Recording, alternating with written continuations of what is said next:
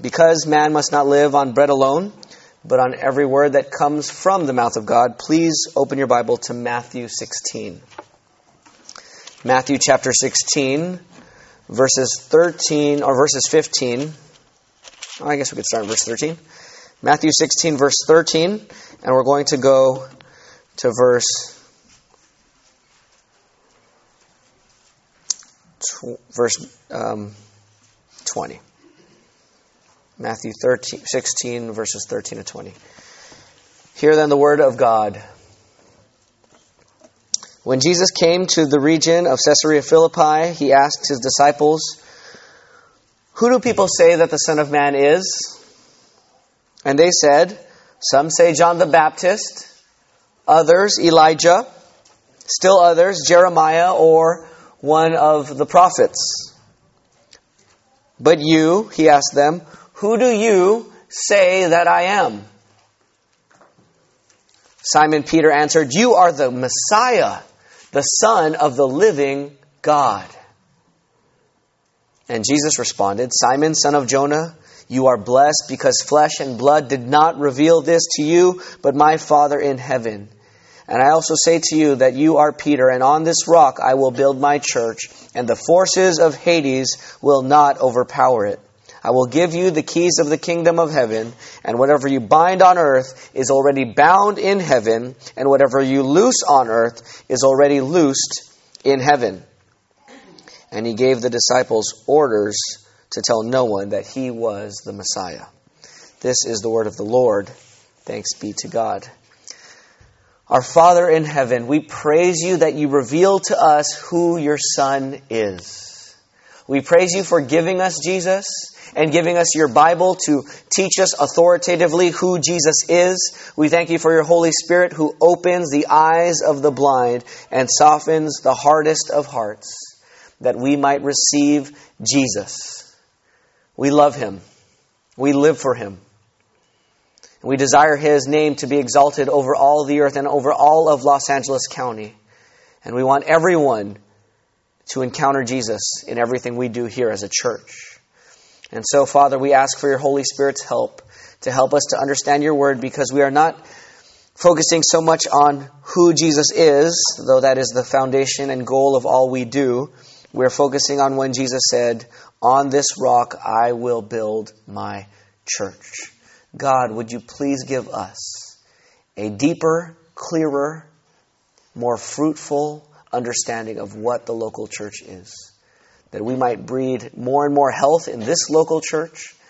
And if any of our friends from other local churches are visiting, that they might breed health in their local church. So help us now. In Jesus' name, Amen. When you hear the word church, what comes to your mind? I hope that that idea that comes to your mind has changed over the last few months and years as we keep growing in Christ. But what comes to people's mind? A building, right? Church building. A denomination, perhaps, the Presbyterian Church of America. The Southern Baptist Convention is not a church very deliberately, but some people still say the Southern Baptist Church as if we are one big Southern Baptist church. Maybe a memory comes to your mind when you were young and you're mom or grandma pulling your ear and forcing you to come to church and hiding in the back, talking with your friends. And that service just seemed like it went on and on and on. Maybe you still feel like that as you're an adult. Um, maybe you think of your Sunday experience when you think of church. But it is what I want to say to you this morning. How you define the local church affects how you practice living as a local church. And so, how you define and how you practice living as a local church may be the single most significant aspect of your life on earth, echoing into eternity. That's a big statement. The most significant thing in your life here on earth before you get to heaven, and then the final heaven when Christ returns on earth, the most important and significant thing you will do is how you define and live in your local church. Now, for me to justify that audacious statement, you need to understand what it is to be a local church. And so that's what we're going to be thinking about today and actually for the next several weeks. Today we begin a series of sermons entitled Jesus Embodied, the local church sent to the world. We're going to be thinking about this for at least the next six weeks. Seven weeks from now is our 67th anniversary as a church here, March 13th. 2013, we'll take a church picture. We'll have dinner in the evening after the evening service. We'll have a special evening service. So um, we're going to be thinking about the local church for the next several weeks. We'll have a guest speaker that evening as well. Have you heard this famous quote before? Only one life will soon be past. Only what's done for Christ will last. Some of you might have heard that. It's not quite a Bible verse, though it's really good, right? Only one life will soon be past. Only what's done for Christ will last. Christians want to live for something great. They want to live and have an impact on the world. Senior saints, perhaps a bit more than younger saints, want they think a lot about how to leave a godly and Christ exalting legacy. And young, young, young Christians here, I want to encourage you that you shouldn't wait till you're older to think about how you're going to leave a legacy because you might leave your legacy tonight, right? We don't know when we will die. And so you should be thinking about that now. We want what we do to last. We want to leave a legacy that goes beyond our years and beyond our generation to the following generations that exalts Christ and glorifies God which means we need to know what to do in the church, because that is where your legacy will be made. The church isn't, many churches aren't healthy. Many need serious improvements. Perhaps you feel that in your church if you're visiting from another church. If you're a Christian here this morning, it's likely that you feel some frustration over some aspect of your home church. That's true even of members of our church. And you know what? I think that's going to be true until we die. Even in a really healthy church, you're still going to have some frustrations because this is a cursed world, right? This is not heaven. And so there will be frustration here on earth. There will be sin, and there will be sin to deal with. Praise God for grace that overcomes our sin, but we still got to deal with it? And so there will always be some frustration, always some room for improvement, some area where need, we need to grow. And I can say personally, as a pastor in our local association of churches and pastors, that I feel frustrated over the situation of many churches in our Los Angeles Southern Baptist Association. Many unhealthy churches.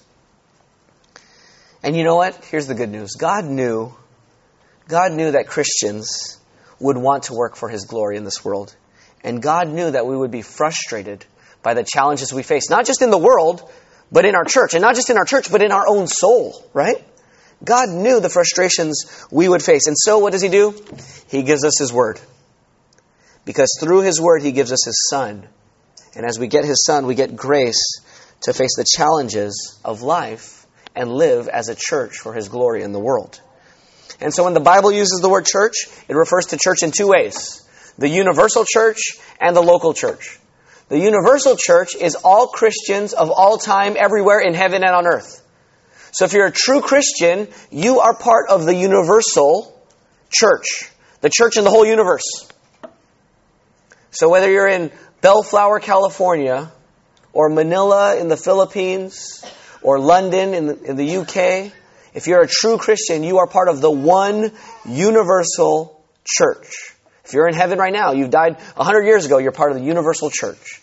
Gathered in Christ in Jerusalem, in the Mount Zion, it says in Hebrews 12, because we're all one in Christ, and so we're all gathered together in Him. That's the universal church. Now, there's also the local church. What is the local church? The local church is a particular church. It's in a time and place. Not every Christian is part of, of the same local church. And it's also true that not every Christian is part of a local church, though that is a topic for next Sunday and not this Sunday. So I want to focus on what the local church is. Here's the main idea, and you see it here in your notes, very top of your notes. The main idea is this you need to understand what a local church is so that you can serve your local church better. So don't look anymore at your notes. I just want you to, I'm going to give you 20 seconds of silence here to think and answer in your mind this question What is a local church? Give me one sentence in your mind. Don't say it out loud here. If this was Sunday night, I have you say it out loud, but the Sunday morning. What is a local church? Okay, 20 seconds. Just think.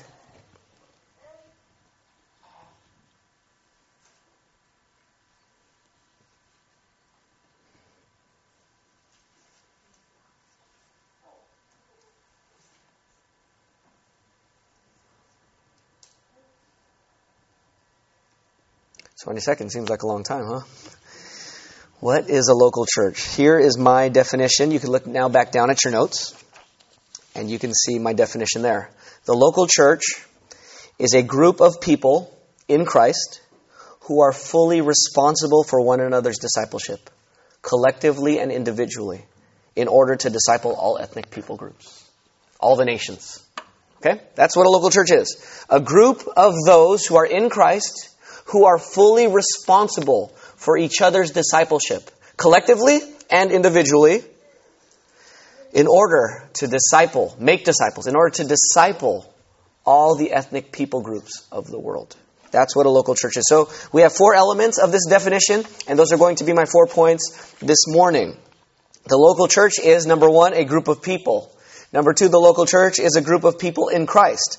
Number three, the local church is fully responsible for one another's discipleship, both collectively and individually. And number four, the local church's goal and mission is to disciple all ethnic people groups for the glory of God and the satisfaction of our souls.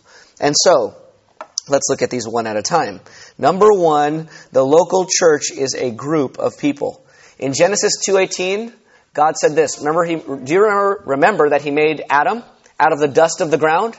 And then he, he brought before Adam all these animals in their pairs, and Adam is naming them, and he feels a deep emptiness in his heart. Why does he feel empty? He sees all, there's a male tiger and a female tiger. There's a male giraffe and a female giraffe. And he's naming them as they're going by. And he starts to feel a hole in his heart. Why? Genesis 2.18 says this. Then the Lord God said, It is not good for man to be alone. I will make a helper as his complement. God never intended for you to live your life alone in loneliness. God was not only solving the loneliness problem where there's another person to serve and bless him, God was also serving the aloneness problem. Do you know what the aloneness problem is? Loneliness is I need people to to, to serve me, and that's, that's a human need. We need other humans to serve us. That's the loneliness problem. What's the aloneness problem? The aloneness problem is that you need other people so that you can serve them. That's also a problem. If I have no one to serve, it's hard. It's, it's hard. It, it, that's not how the human life was supposed, supposed to be lived. If I'm made in God's image, I am not only to be served, but I am to serve. If I don't have any friends, if I don't have any family, if I don't have any other human around, not only can I be lonely in them not serving me, I am alone in not being able to serve somebody. And when you don't have that, you diminish your humanity. It's at the core of what it means to be human. And so God was solving that problem. When He made God, man in His image, to reflect Him, He made them to reflect Him in reproducing and ruling over creation. And when you rule over creation, you don't rule as an individual, you rule as a collective, as a group. And so this is true throughout the Bible. Not only in Genesis 2, when God wanted to kill by just execution the whole world for sin, he sent a flood. And who did he save? Noah. Now, notice that's not the answer by itself, right? It's not just Noah. He didn't save one person, he didn't save two people. He saved Noah, his wife, his three sons, and their wives. Eight people he saved. When you get to Genesis 12, God says to Abraham, Go to the land I'm going to show you, and I will make your name great, and you will be a blessing to all the peoples. All the families of the earth will be blessed through you. God is never about the individual only. He saves individuals, but He doesn't leave them alone. And so, when God saves Israel out of Egypt, He didn't save just Jacob one of the two sons of Isaac, the grandson of Abraham, he saved the 12 tribes of Israel. And then when he gave them the law, the law was to give the people guidance for how they live as a people, to display God together as a people. Jesus fulfills the, the prophecy or the, the, the idea of Israel in himself. When Jesus dies and rises from the dead and he goes up to heaven, he gives his Holy Spirit and we become the body of Christ, a people. You're not the church by yourself. You can't be the church by yourself. Now, maybe two or three are gathered in his name, then he can be there in the midst. If you're starting a church, you can start a church like that, perhaps. But you cannot be a church by yourself. So, num- point number one, very obvious the church is a group of people, and it's not an individual. The word church means assembly or gathering in the Bible. That's what the word means. Assembly, gathering, congregation. A congregation is a group that is congregating, that is assembling, that is gathering. That's what the word means. So you can't be an individual and be a gathering or an assembly or a congregation or a church. Okay? That's number one. The local church is a group of people. That's an easy one. Our first and fourth are the short ones. Our second and third are the big ones, okay? Just so you're mapping our time appropriately. Number two, the local church is a group of people in Christ. The local church is a group of people in Christ. And so we have here, Paul makes this point over and over again. Let me just cite to you a few verses. 1 Corinthians 1 2 says this To God's church at Corinth, to those who are sanctified in Christ Jesus 1 Thessalonians 1, the church in God the Father and the Lord Jesus Christ. Philippians 1 1, to the saints in Christ Jesus who are in Philippi. Colossians 1 2, to the saints in Christ at Colossae. If you are a Christian, you are in who? In Christ. You know how many times we're called Christians in the Bible? One, maybe at best two, in the book of Acts. You know how many times we're called in Christ? everywhere. It's all over the place. The one, if there's one label to define a Christian in the New Testament, it is someone who is in Christ, united to Christ. And so I took that as part of our definition that we are in Christ. What does it mean to be in Christ? Open your Bibles, please, to Ephesians chapter 1. Ephesians chapter 1 verses 3 through 14. This is one long run on sentence in Paul's writing. We break it up in English to several sentences just so we don't lose the thought. Ephesians chapter 1, verses 3 through 14.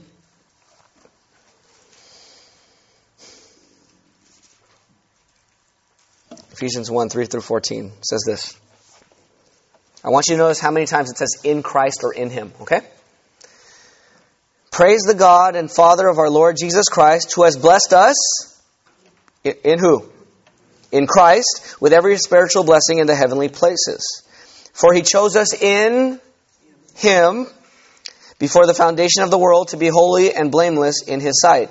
In love, he predestined us to be adopted through Jesus Christ according to his favor and will to the praise of the glory of his grace that he favored with us in the beloved. That's in Christ. So three times already in four verses in Christ.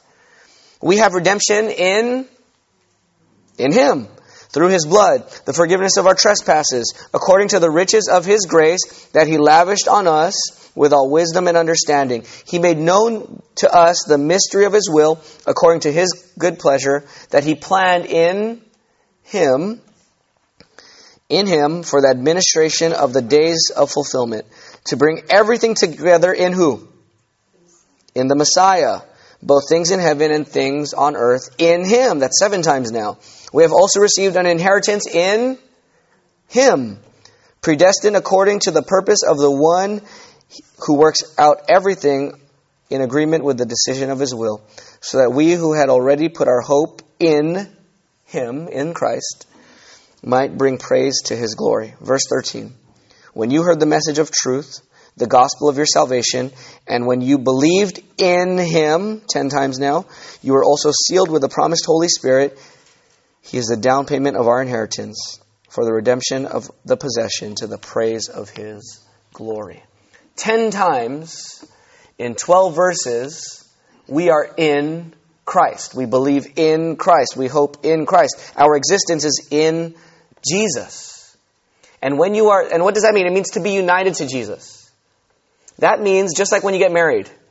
If you get married to someone and you have $10,000 of debt and your spouse is worth $800,000, what happens to your debt? It gets subsumed into your, hopefully, some, some couples, I think, unwisely and unbiblically have separate bank accounts. That's a different, different discussion. We'll leave that aside for now. Okay? Point here, I might have stepped on toes there. Point here is that in sharing all of life, the, the, the, what, the spouse who was in debt inherit or now is united and they're one flesh, so the account of the other spouse is accounted to them and the debt is accounted and therefore the debt is now shared or absolved, right? It's going to be paid off now. That's what happens when you unite to Jesus. You know what you have? Sin. You got a lot of debt, right? Not $10,000. You got millions or billions of dollars of debt in your sins. And then Jesus marries us. Ephesians 5. And when we're united to Him, when we're united to Christ, He takes all of our sin. And where did He take it? On the cross, right? He dies on the cross and takes all of our debt. Because we're united to Him now. So when He dies, we die with Him because we're all one. That's Romans 6. We die with Christ. And He dies for our sins because He marries us. He takes our debt. And we get His righteousness. And so 2 Corinthians 5:21 says, "He made God made him who knew no sin to be sin for us, so that in him, in him, there it is again, in him we might become the righteousness of God." We get his righteousness, he gets our sin. Isn't that a sweet deal for us sinners who are in debt, right? That Jesus paid it all. All to him I owe. Sin had left a crimson stain and he washed it white as snow. And not only did he wash it, he gives us his full and complete righteousness as we are united to him. That is the gospel. That is the good news. Now, how do you get Christ to pay for your sins? How do you get in the marriage? Ephesians 2, 8 and 9. Look at Ephesians 2, 8 and 9. For, by, for you are saved by grace through faith, and this is not of yourselves, it is a gift of God it's not from you. Even your faith is not from you ultimately, though you need to exercise it personally. It is a gift of God, not a result of works, so that no one can boast. How do you get united to Jesus? Through faith in Christ. Trust in Him. If you're not a Christian this morning, you might have grown up in the church. Maybe you're a child still, and you're, you're here in church because you have to be, because your parents are forcing you to be here. My parents forced me to go to church. I thank God for it. But that's true. And so if you're here and you're forced to be here, or your friend drug you here this morning and you, you didn't want to be here, but you're here, here's what God is saying to you. You are a sinner in, in massive amount of debt, and the payment is hell. It's death. And yet Jesus dies for sinners and rises from the dead and holds out his hands to everyone and says, Repent from your sins Repent from your own righteousness and trust in my death for your sins and trust in my righteousness, not yours. And you'll be saved. So if you're not a Christian here this morning, here's what God's telling you trust in Christ. Turn from your sins, turn from your religion, turn from your righteousness. Children, you're not a Christian because your parents are Christian.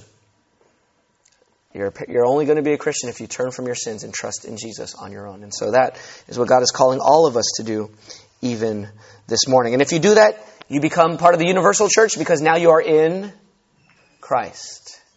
Now you're part of the universal church. And when you are in Christ, you start to fight sin in your life. You start to kill sin in your life and live for His glory. And so the second part of the definition is that the local church is a group of people in Christ. He is the vine, we are the branches. He lives in us, we live in him, and through him we bear much fruit. Jesus said, I and the Father are one. The, the Father's in the Son, the Son is in the Father. And then he says, Now we are one. I am in you, and you are in me. And so there we have our definition of those who are part of the church are those who are in Christ. Now, not everyone who says they're in Christ are actually in Christ. I hope you understand that.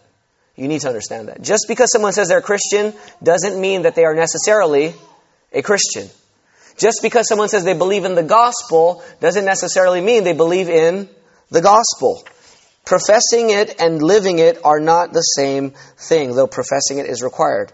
And so in Romans 6 3, listen, I'm going to read some verses from Romans 6. You can turn there if you want, but I'm going to be faster because of the sake of time, so just listen to these verses. Romans 6 3 says this are you unaware that all of us who are immersed or baptized into Christ Jesus, united to him, were baptized into his death?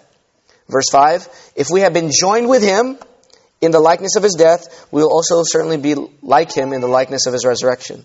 since a person, verse 7, who has died is freed from sins. So therefore, verse, chap, verse 11, you too are to consider yourself dead to sins but alive to Christ. Don't let sin reign in your mortal body. And then you get to Romans 8, verse 12 and 13, and it says this Brothers, we are not obligated to the flesh to live according to the flesh.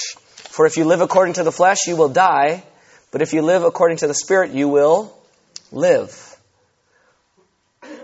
For all those who are led by God's Spirit are God's sons. Here's what I'm saying. If you're united to Christ, guess what you're going to do with sin? You're going to struggle with it, you're going to fight it, and oftentimes you're going to kill it. And if there is no struggle, and if there is no fight, and if there is no killing of any sins, then you're not following God's Spirit. And all those who are led by God's Spirit are God's sons. If you're not led by God's Spirit, you're not God's sons. Even if you say you are. Even if you say you're a Christian. Even if you say the gospel. Even if you say you're in Christ. Just saying it doesn't make it so. You actually have to be united to Him by faith. Saving faith. And Jesus said in John 14, John 15, Abide in me, and I in you. That's the union with Christ. Just as a branch is unable to produce fruit by itself unless it remains in the vine, so neither can you bear fruit unless you remain in me or abide in me. I am the vine, you are the branches. The one who remains in me and I in him produces much fruit, because apart from me you can do nothing. If anyone does not abide in me, he is thrown aside like a branch and he withers. They gather them, throw them into the fire, and they are burned. Hell.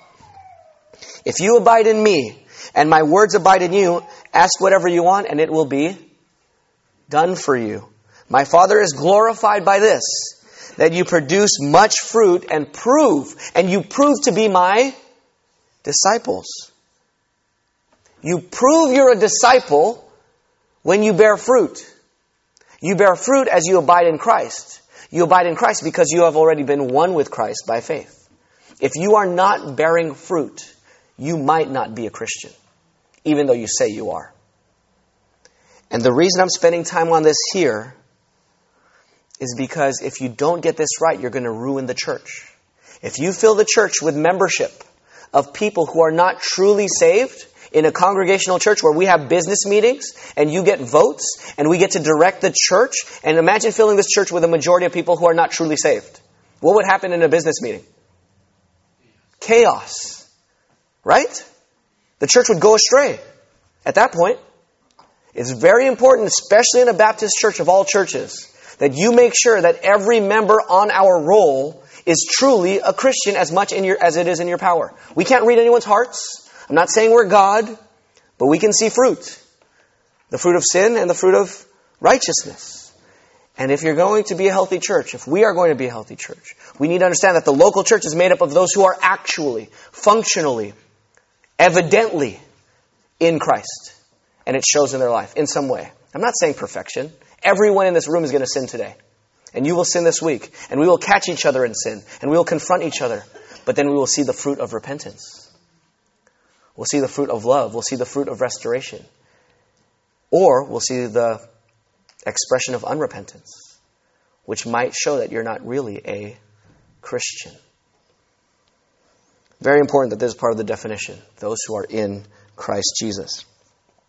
If you're not a Christian, perhaps you've been turned off to the idea of Christianity or the church because of hypocrisy. Let me say number one, if you know me long enough, you're going to see hypocrisy in my life somewhere because I'm still a sinner. Every Christian struggles with, every, every Christian falls into hypocrisy because every Christian sins. But hypocrisy is only sustained when you don't repent. And so you might have seen a Christian before his repentance. And I just want to say if we've sinned against you, and we probably have, I'm sure we have, we need to ask God for forgiveness and we need to ask you for forgiveness. So I would plead with you to make known our hypocrisy so that we could ask you for forgiveness and admit our sin. But I also want to say this. You might hate hypocrisy, and that's right. But you know who, who hates it more? God does. And he tells us, even in verses like this, that there is such a thing as a fake Christian. And so if you're not a Christian, you say, I don't want to be a Christian. There's all these fake Christians. You know what God says? You're right. There are fake Christians. But that doesn't mean Christianity isn't true. It doesn't mean Jesus didn't die for your sins and rise from the dead if you would repent from your sins and trust in Him. So if you're not a Christian, I just challenge you to think about that. For a church, we need to test ourselves to see whether we're truly in the faith. That's 2 Corinthians 13.5. Examine yourselves to see whether you, you are in the faith. Test yourselves, unless you fail to meet the test.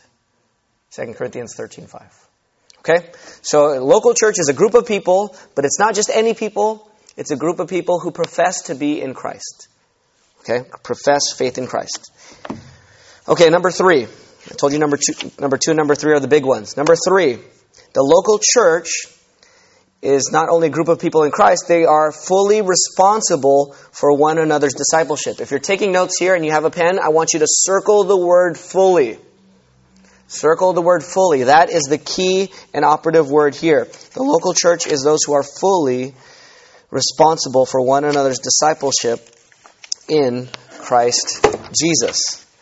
What does this mean to be fully responsible for one another's discipleship? This means that we are responsible not only for our growth, but also the growth of others. You're responsible to grow if you're a Christian, right? We have a newborn, not, not a newborn anymore, we have a two month old. You know what her responsibility is to do? To cry all the time, to drink milk, and to sleep, and to go to the bathroom, to fill up the diaper. That's her job. And guess what she does as she keeps doing that day in and day out? She grows. That's her job. That's all we're asking of her. And then as you get older, you get a few more responsibilities, but the point is if you have life, you have growth. And if you have growth, you're responsible to grow. So if you're if you are part of a, of a local church, you are fully responsible for your own Christian growth and for the growth of others around you. That's what you're responsible to do. Turn to Ephesians chapter 4. Look at Ephesians chapter 4. You're in Ephesians already, right? Ephesians chapter 4, verse 12. Ephesians 4:11 says that God gives gifts to the church. You know what kind of gifts God gives to the church? Apostles, prophets, evangelists, pastors, and teachers. Now you might say, PJ, I didn't know you were a gift to the church. You don't feel like a gift to the church. I, I could understand that at times, for sure. But that's what the Bible says, okay? So just go in there. But verse 12 says this Why does God give pastors and teachers and evangelists to the church? Why? Verse 12 For the training or the equipping of the saints in the what? Work of the what? Ministry. So who's doing the work of the ministry? The saints. What's the pastor's job?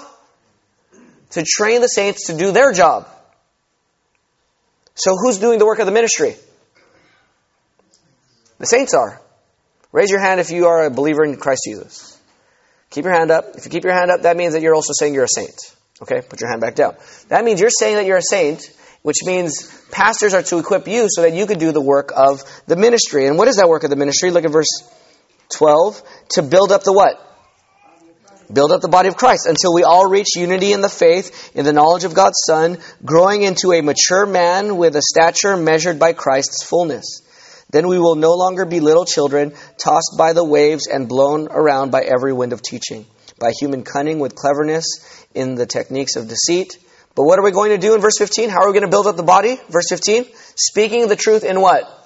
Love. There it is. If you want to say, what's my job as a member? To build up the body. What is PJ trying to equip me to do? I'm trying to equip you to speak the truth in love.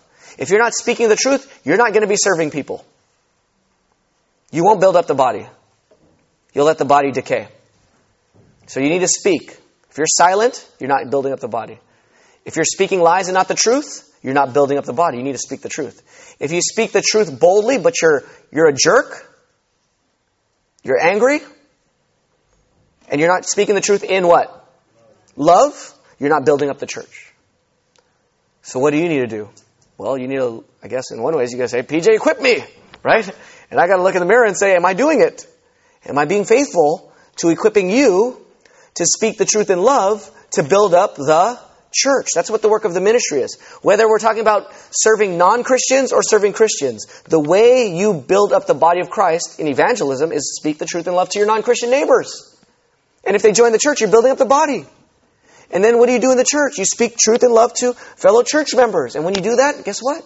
You're building up the body. And what's the, what's the result of that?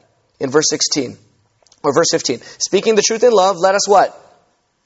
Grow. We grow in every way into Him who is the head, Christ.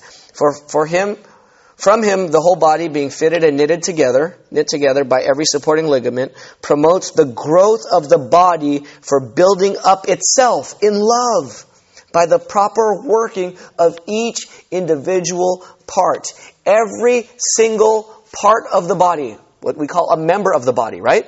Every single individual member of the body builds up the church in love by speaking the truth in love to one another and meeting each other's needs in love. That's your job. That's what the local church is. It's a group who takes responsibility for each other's discipleship, for their growth in Christ. It's a tall order. So not only do you need to grow yourself, you need to actually look around at other people and say, how can I help this person grow? And that's what a faithful member does. And we'll talk more about that next week. We'll fill that out with, with more thinking. But this is just the basic commandment of Jesus, John 13, 34, and 35. A new command I give to you. Love one another as I have loved you. In this all men will know that you are my disciples if you have love one for another. That's basic Christianity. Local church life, loving one another, helping each other grow, being responsible for each other's discipleship in following Jesus is basic Christianity. And you are to do this. Notice I put in my definition here, not just individually, that's talking to each other individually, but also what? Collectively. Which, which means, which means that when we have a business meeting, very practically, that you speak into it so that we can collectively grow. When we set the direction of the church and the pastor makes his recommendations, the church is not checked out, but the church is involved in thinking and praying about how to make sure collectively we take responsibility for our collective discipleship and our individual discipleship. Now, when I talk about collectively, I talk about collectively in three words. And I got to be brief here because I got to move on for the sake of time. But I talk about collectively in three words in communication, renewed communication, and excommunication. In communication, renewed communication, excommunication. Now, only one of those words you'll know right away what I'm talking about. Which is that one? Excommunication, right? Excommunication is Matthew 18, verses 15 and 20, and we're going to be talking about this in the next two weeks. That's where you, if, um, you can turn to Matthew if you want, but it's basically where, what happens. If I sin against, let's just say I'm not a pastor. In a pastor sense, you actually do it publicly right away, oftentimes. But let's say I'm not a pastor, and I sin against um, my dad, who's also a member of this church. He confronts me, I refuse to repent. He takes Barbara and Pastor Merle with them. The three of them confront me, and I say, You guys don't know what you're talking about. Then what do they do in Matthew 18? They take it to the church. Then in a business meeting, they'll tell the church, you know, Pastor Merle, Barbara, and Ray have confronted PJ. He refuses to repent. If I refuse to listen to the church, the church then talks about it. They make a motion to say, we as a church call PJ to repent from his sin of stealing $50 from Ray's wallet before he put the offering plate or something like that. Then, then I, if I refuse to repent there, what do you do as a church? You excommunicate, you exclude, you put them out of a church and treat them like a tax collector or an unbeliever, a Gentile. It says in Matthew 18, verse 17. That's what a church does excommunication. But it doesn't only do excommunication, and even when they do excommunication, is it because the church is mad and they just like to shake their mighty fist? No. They want to restore the sinner. So that's what a church does. Collectively, they are caring for my discipleship, right? By excommunicating me, they are taking responsibility for my discipleship. They're not only taking responsibility, they're taking full responsibility. See, this is the difference between a church and a bunch of friends that hang out and read the Bible together. This is the difference between a church and a Bible study group. This is the difference between a church and a college ministry. This is the difference between a church and the Los Angeles Southern Baptist Association of Churches. This is the difference between a church and the Southern Baptist Convention of Churches. Is that in the local church, you can be excommunicated. But not only excommunicated, you could also be incommunicated. How is someone incommunicated in a church? They are taken into membership. And if they've never, if they're a new Christian, the way they're taken into membership is through the ordinance of baptism. And so that's in communication. We as a church take people in to the communion. We in communion them. And then what do we do regularly? We take communion. Now we're going to be doing it once a month. Last year was every other month. This year it's every month. We will renew our communication, our communion together. That's what a church does collectively. That's, you don't get that with any other group of Christians. In communication, renewed communication, excommunication. All three very churchy, local churchy ways. Sorry for not a more technical term. Local churchy ways of taking full responsibility for one another's discipleship. That's what a church is. That's what a church does. If you turn to Matthew 16, verse, um, you're in Matthew 8. Did you turn to Matthew 18? Okay, turn to Matthew 16. You know why this is what the church does? This was our reading this morning, Matthew 16, verse 18. Jesus says this I say to you that you are Peter, and on this rock I will build my church, and the forces of Hades will not overpower it. And what will he give to, to Peter here? I will give you the keys of the kingdom of heaven. Whatever you bind on earth is already bound in heaven. Whatever you loose on earth is already loosed in heaven. When you get to Matthew 18, verse 17, the same words are used. When the church excommunicates someone, Jesus says, Whatever you bind on earth is bound in heaven. Whatever you loose on earth is already loosed in heaven. In other words, the church gets the what? The keys. That's what a local church does. When I say collective responsibility, full responsibility, it means you get the keys. We just took over, or not took over, we just terminated our uh, director of our association, and what we did was we changed the locks on the doors. And guess what I have on my keychain? Keys. I got keys to the Los Angeles Southern Baptist Association. What does that mean that I have keys? It means I have what? Access, right? I have access and authority to enter into the facility. And when, when the church is given the keys of the kingdom, what does that mean? That we have access to open the lock and say, yes, come in and, and, and form as a local church. You are a member of the universal church, join our church, we will baptize you. And then if we excommunicate and lock somebody out, the church has the keys. That's what a local church has. That's what a local church does. They bind and they loose. They lock and they unlock with the keys true gospel teaching, true doctrine, and true Christians, true confessors. They bind true confessors to the church. They, they, um, they loose untrue confessors outside of the church. Okay, so what is, how does this apply to us? Okay, how does this apply? If you're not a Christian, you're saying, wow, this is a lot of talk about a church. Yes, it is. Um, if you're not a Christian, here's what I want to say to you. You are welcome to share life with Christians. The church shares life together, but if you're not a Christian, you're welcome to share life with us as we follow Jesus. Now, you don't, we can't force you to believe in Jesus. We will never, hopefully, hopefully I, I'm speaking for everyone here, we will never try to coerce you or manipulate you to follow Jesus. We will just teach who Jesus is. We'll answer our question, your questions as best we can, and we will pray for you. One of my friends, who's now a Christian, you know, he said to me in 2006, we would play basketball regularly, and he said, You know what, PJ, I like hanging out with you. I like that you're my friend, but can you please stop talking to me about Jesus? I don't ever want you to talk to me about Jesus again. Because every time we talk, it would become an argument.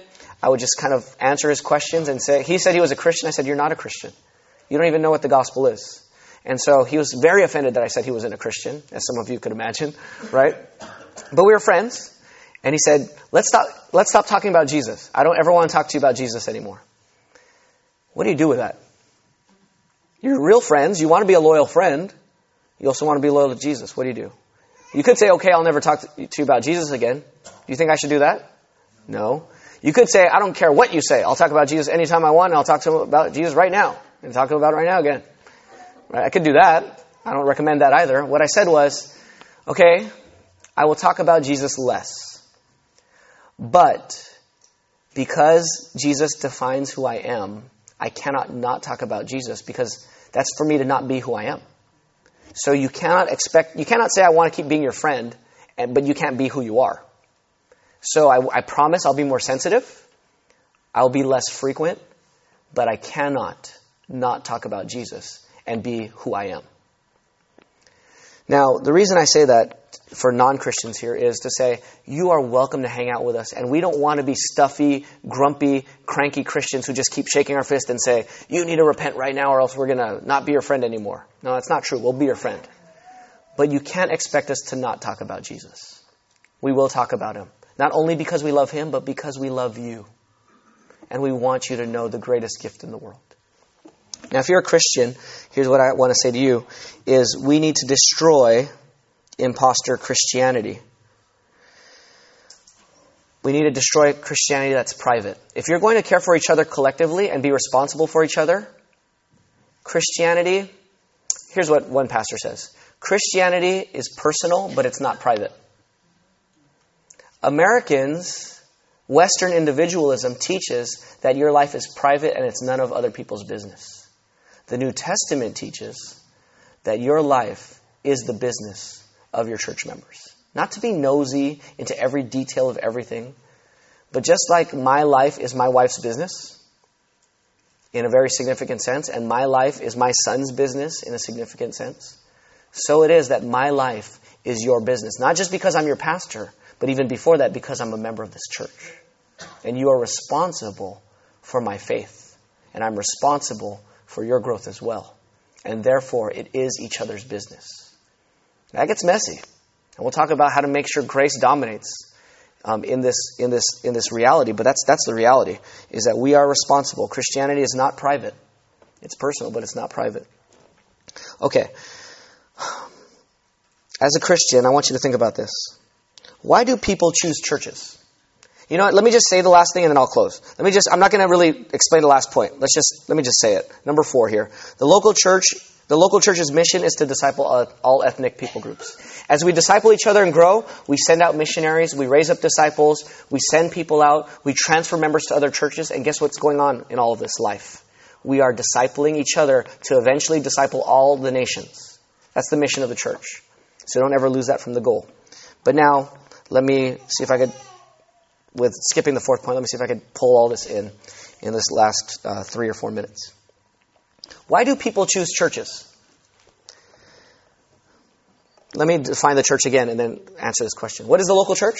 The local church is a group of those in Christ who are responsible, who are fully responsible for one another's discipleship collectively and individually in order to disciple all ethnic people groups. That's the definition, okay? Now, why do people choose to go to church? Why do they choose the churches they chose? Why did you choose this church if this is your church? Here are some answers that are given. Convenience. It's convenient to go to this church. Or the preacher's style or personality. Or the youth group. Or I like the music style or the music songs. I like the proximity to my house. I like the denominational brand. I like warmth and friendliness of the greeting on my first impression. I go to this church. I committed to this church because my friend goes there. I like this church because there are people my age here. I chose this church because there are a lot of people in that church and I don't like an empty church. I chose this church because it's already a healthy church. I want to tell you this morning that though these answers are not necessarily bad, some are worse than others, and some are actually good, they all miss the main point. All those answers miss the main point. So we have a considering membership class in this church so people start to ask this question when they consider joining our church. Are these people in Christ? Do they gospelize in the pulpit and in casual conversation? Will they faithfully take responsibility for my discipleship, even to the point of kicking me out if I refuse to repent? Do I want to take full responsibility for this group of people? Is this church focused on making disciples of all ethnic people groups? Those are the questions I want people asking when they join this church. Because that's what a church is. That's the essence of the church. These questions are rarely, if ever, asked in evangelicalism today, and even in the Southern Baptist Convention. And if they are, they're secondary to the style of the music or to the people that they like. It's misguided. If they do consider these core questions, and these are core questions, they're secondary or on the third tier of priority. And yet, these core questions that you ought to be considering when you think about joining a church are important. Why? Because these are the core elements through which you will encounter Jesus. Why do you want a church? Because you want Jesus. So you need people who are in Jesus and tell you about Jesus and show you the responsibility for each other and the care like Jesus. And who confess sin so they show you the mercy of Jesus and care for all ethnic people groups to all the nations because Jesus wants his glory spread to all nations. Why do you come on Sundays? Is it because you have a drive to take full responsibility for each other's following of Jesus? How do we measure whether we had a successful business meeting in our church? Did it strengthen our church members and position us better to take full responsibility for each other's following of Jesus? First Southern Baptist Church, brothers and sisters here, we need to grow. We need to continue to grow. We are growing. You have been growing before I got here. We need to continue to grow in church health. We want to be a church where everyone encounters Jesus in everything we do. We want to enjoy and embody and explain Jesus. And so here are the next big steps I'm re- recommending our church think about. As I preach for the next few sermons, think about these things before our next business meeting in April. Two things. Number one, I want us to begin to figure out together how we can clean up our membership rolls so that it accurately, accurately reflects this definition. If the church is those who take full responsibility, for one another's discipleship, a church roll of 975 plus members is not a faithful reflection of what a local church is. And so we need to clean the rolls. I'm not saying how yet, I'm just saying think about it. You come to the business meeting with your ideas. You tell me how you think we should be cleaning the rolls. That's our responsibility. Because right now, currently, we are, full, we are in full responsibility of all of them, even though you might not know who they are. That's first. Secondly, I want you to think about this that we adopt an updated church covenant in an exceptional business meeting for our church to clarify that we are taking full responsibility for one another. Think about those things, and we will think about how to do that together as a church in the days to come. Let me conclude with this. The local church is so important. Why? It's the pillar of truth proclaiming Jesus to the world. It's the body of Christ serving the world tangibly. It's the temple of the Holy Spirit bringing God's presence into this world. It's the family of God reconciling estranged brothers and sisters back to the Father. It's the light in a very, very dark world. You want to make a difference in the world, right? For the supremacy of God? Do you want to leave a lasting legacy where your life counts? You do. Then this is the one thing you must do. You must leave this church in a better place than when you found it. Whether you're going to be a member here for three more months or 30 more years, you must leave this church in a better place than when you found it. Leave us better in trusting Christ. Leave us better in taking responsibility for others. Lead us better, leave us better in letting us take responsibility for each other by opening up your life and showing us what that looks like. Leave us better in discipling each other so that we disciple the neighbors and the nations. And don't just leave us better by the end of your time here as a member. Leave us better by the time you get in your car and drive home this morning. The local church is Christ's precious gift to us. It's precious because in the local church, Jesus is giving us himself. Who takes ultimate responsibility for our discipleship? Jesus does. Who empowers us to bless and serve others? Jesus does. Who goes with us as we disciple the neighbors and the nations? Jesus does. In our local church, we get Jesus. So memorize this definition understand the essence of what a local church is. Jesus is here. Let's enjoy him together. Father, we thank you for your word that teaches us what we're doing here as a church. Lord, we want to glorify you in this church. We want Christ to be seen as supreme because he is. We want to explain Jesus that people might know and understand who he is. We want to embody Jesus so that they might see his love and his care and his humility and his power. We want to enjoy Jesus that they might see his goodness and his mercy and his kindness and his grace. And so, Father, we know that we have no power to explain, embody, or enjoy your Son unless we encounter your Son. And so we pray now, Lord, that as we encounter Jesus together in our conversations, in our singing, in our closing, in our evening service tonight, we pray that we would grow in taking full responsibility for each other's discipleship, both collectively and individually, in order that we might disciple all ethnic people groups all over the world. Apart from you, Lord Jesus, we can do nothing. So help us. In Jesus' name, amen.